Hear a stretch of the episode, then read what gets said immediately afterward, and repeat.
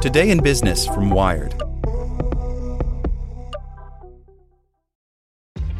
This episode is brought to you by ShipStation.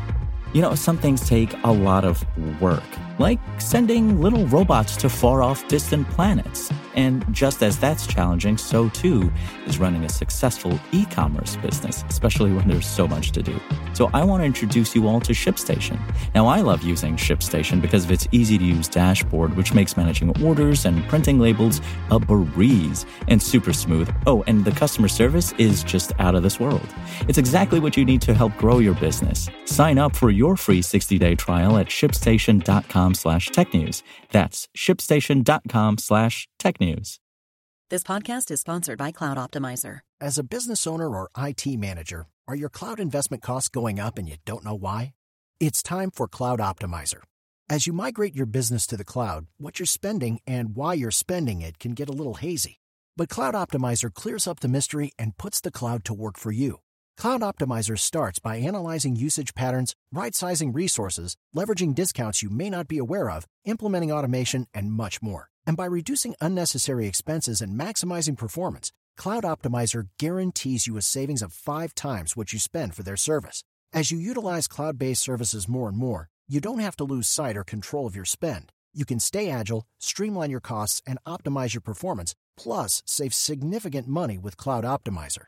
Make the cloud work for you with Cloud Optimizer. Get a free assessment and find out how much you can save by going to cloudoptimizer.com. Go to cloudoptimizer.com for your free assessment. That's cloudoptimizer.com. Hey there, this is the spoken edition of Wired. How pollsters missed the bowling alone voters that handed Trump the presidency by Garrett M. Graff. Howard County, Indiana, home to the city of Kokomo, has long been a center for the automotive industry. Or at least it was until that industry and others began to shift overseas in recent decades. By 2008, when Chrysler, the town's largest employer, teetered on extinction, Forbes named Kokomo the third fastest dying city in America. During the financial collapse of 2009, fully 40% of its home sales were foreclosures. In 2011, one of its remaining factories, which made metal utility boxes, closed and laid off 50 workers.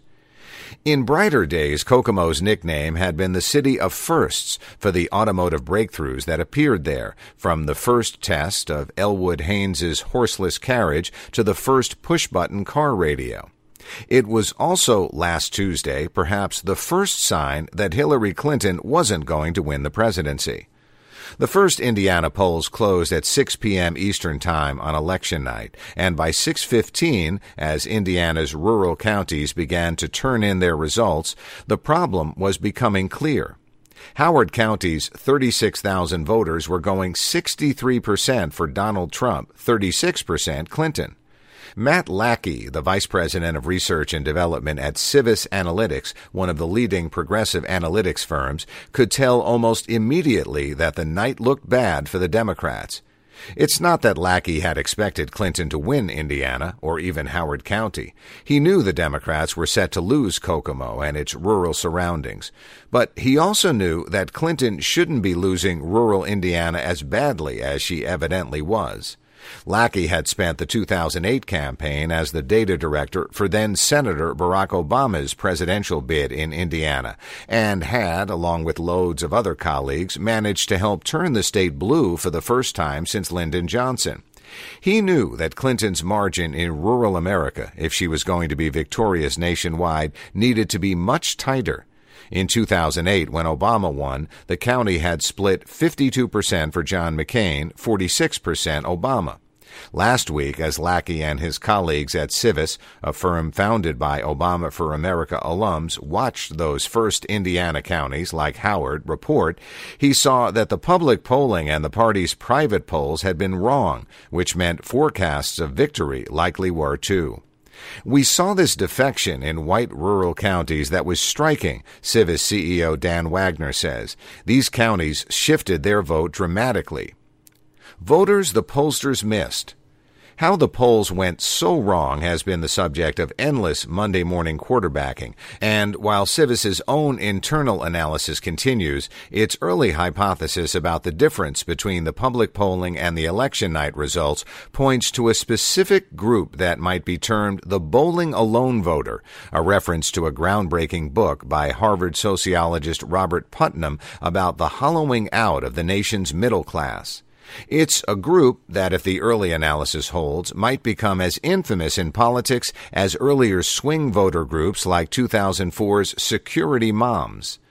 The Trump campaign had long argued that there might be a secret silent majority out there, one that was embarrassed to tell pollsters they were supporting Trump. But Lackey and Wagner, whose work and vision for Civis Wired profiled in July, argue a more subtle phenomenon. It wasn't that these voters were ashamed about supporting Trump, it was that they were never on pollsters' radar to begin with, either because pollsters never found them or they chose not to respond to the polls. As Lackey says, it's unclear whether it was an unreachable problem or a refusal problem. While Civis didn't work with Clinton's campaign, it did consult with the Democratic Party's congressional and Senate races and has spent the days since Tuesday analyzing voter trends. Whereas many election reviews have laid Clinton's loss at the feet of Democratic groups like African Americans, who turned out in smaller numbers than they did for Obama, Civis says its early research shows the problem was as much about an unexpectedly high number of former Democratic voters who switched their allegiance to Donald Trump. Civis says it sees evidence that one specific group of voters, a group that disproportionately switched allegiances for Donald Trump, was underrepresented in the polls to begin with. We have strong evidence that this is a support problem, not a turnout problem, Lackey says. We'll have a lot more information in the coming weeks. The problem of how economic woes have made certain groups difficult to reach has been an emerging issue for campaigns and pollsters. In 2008, the Obama campaign struggled to reach Indiana voters as they found that people listed on voter rolls had long abandoned houses in struggling communities. That was an intense realization. What percentage of people had simply moved away, Lackey recalls. Michigan, which saw a surprise primary upset by Bernie Sanders earlier this spring and also a surprise Trump victory on Election Day, is also notoriously hard to poll accurately because of how frequently people in its economically challenged communities relocate. If you look across the industrial Midwest, you see the same phenomenon across the board, Wagner says. The rise of the bowling alone voter. Since Trump's victory, pundits have been pointing to books like this year's breakout hit Hillbilly Elegy about the dark pessimism and economic challenges pervading the Rust Belt to try to explain how rural voters with only a high school education rose up to overturn the political order and install a reality TV star in the White House who promised to make America great again.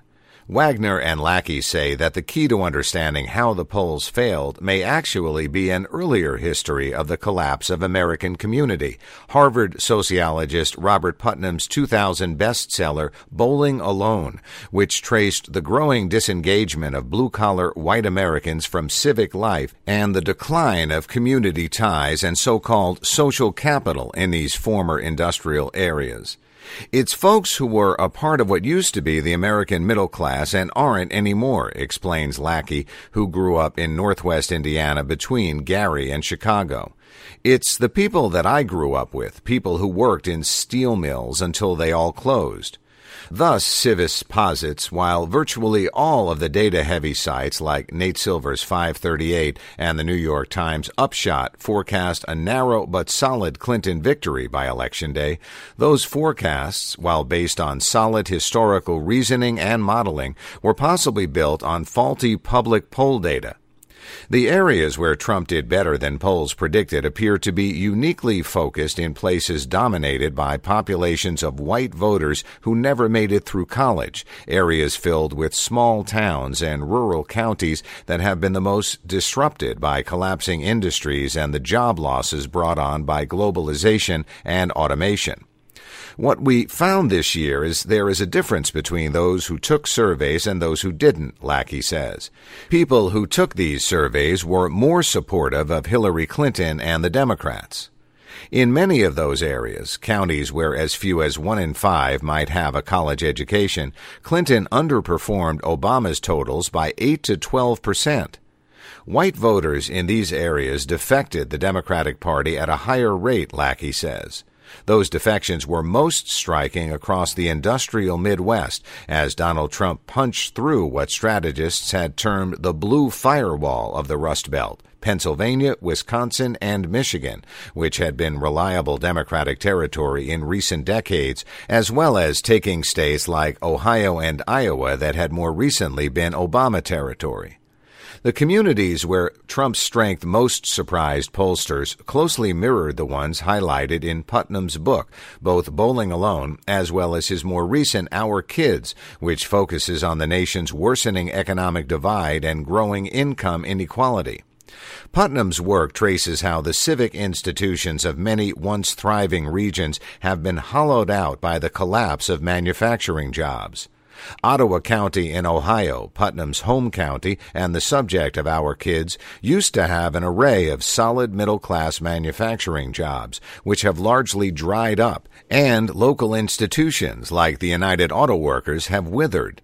Last Tuesday, Ottawa County flipped from supporting Obama 53 to 47 in 2008 to supporting Trump 56 to 37. As part of their hypothesis for these bowling alone voters that pollsters missed, Lackey and Wagner point to the fact that in other key states less affected by rural, less educated voters, the public polls were relatively accurate.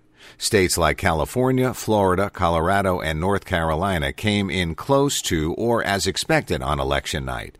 And in the Midwest battleground states, failures weren't across the board. Some pollsters who knew their territory particularly well did succeed, Wagner says, pointing to Ann Selzer in Iowa, who correctly predicted that Trump had opened a substantial lead over Clinton before Election Day in a state that Obama won twice, even as other pollsters had reported a nail biter or even the potential of a Clinton win. Trump won the state by 10 points hard to reach households. People in the polling industry have long recognized the challenge of accurately surveying so-called low education households, where voters might have only a high school education or less. Such households in recent decades have disproportionately faced economic disruptions, which makes them hard to reach in the first place, and traditionally also have a higher mistrust of institutions, which also makes them less likely to respond to polls. Sociologists know the precision of the U.S. Census falls in areas with weak community ties or areas where there's a higher than normal mistrust of institutions. The latter has been an increasingly large problem for social scientists as distrust of the institutions of American life has risen over recent decades. Studies have also found that census responses drop in areas marked by low education rates, as well as the opposite. States with higher overall educational attainment typically have higher response rates to the census. Civis's theory also points to another larger problem in the industry. Today's polls just aren't as reliable as ones a few decades ago, particularly as pollsters struggle to adapt to changing technological habits. Polls now need to include not just landlines, but cell phones and online sampling. And given the low response rates, they might still not be as accurate as a generation before. People are in the middle of a technological transition, Wagner says. It's compromising the use of phones as a tool for political measurement. Yet, even as polling methods have changed and response rates have dropped from 70 or 80 percent in the 1980s to single digits in 2016, the general public perhaps continues to rely too heavily on them. There's a larger chance of non response bias, Wagner says.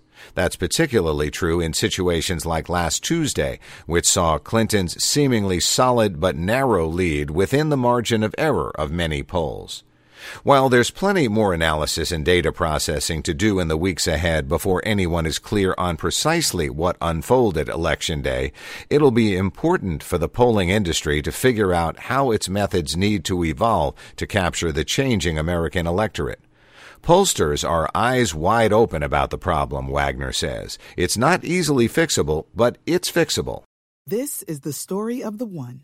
As head of maintenance at a concert hall, he knows the show must always go on. That's why he works behind the scenes, ensuring every light is working, the HVAC is humming, and his facility shines. With Grainger's supplies and solutions for every challenge he faces, plus 24 7 customer support, his venue never misses a beat.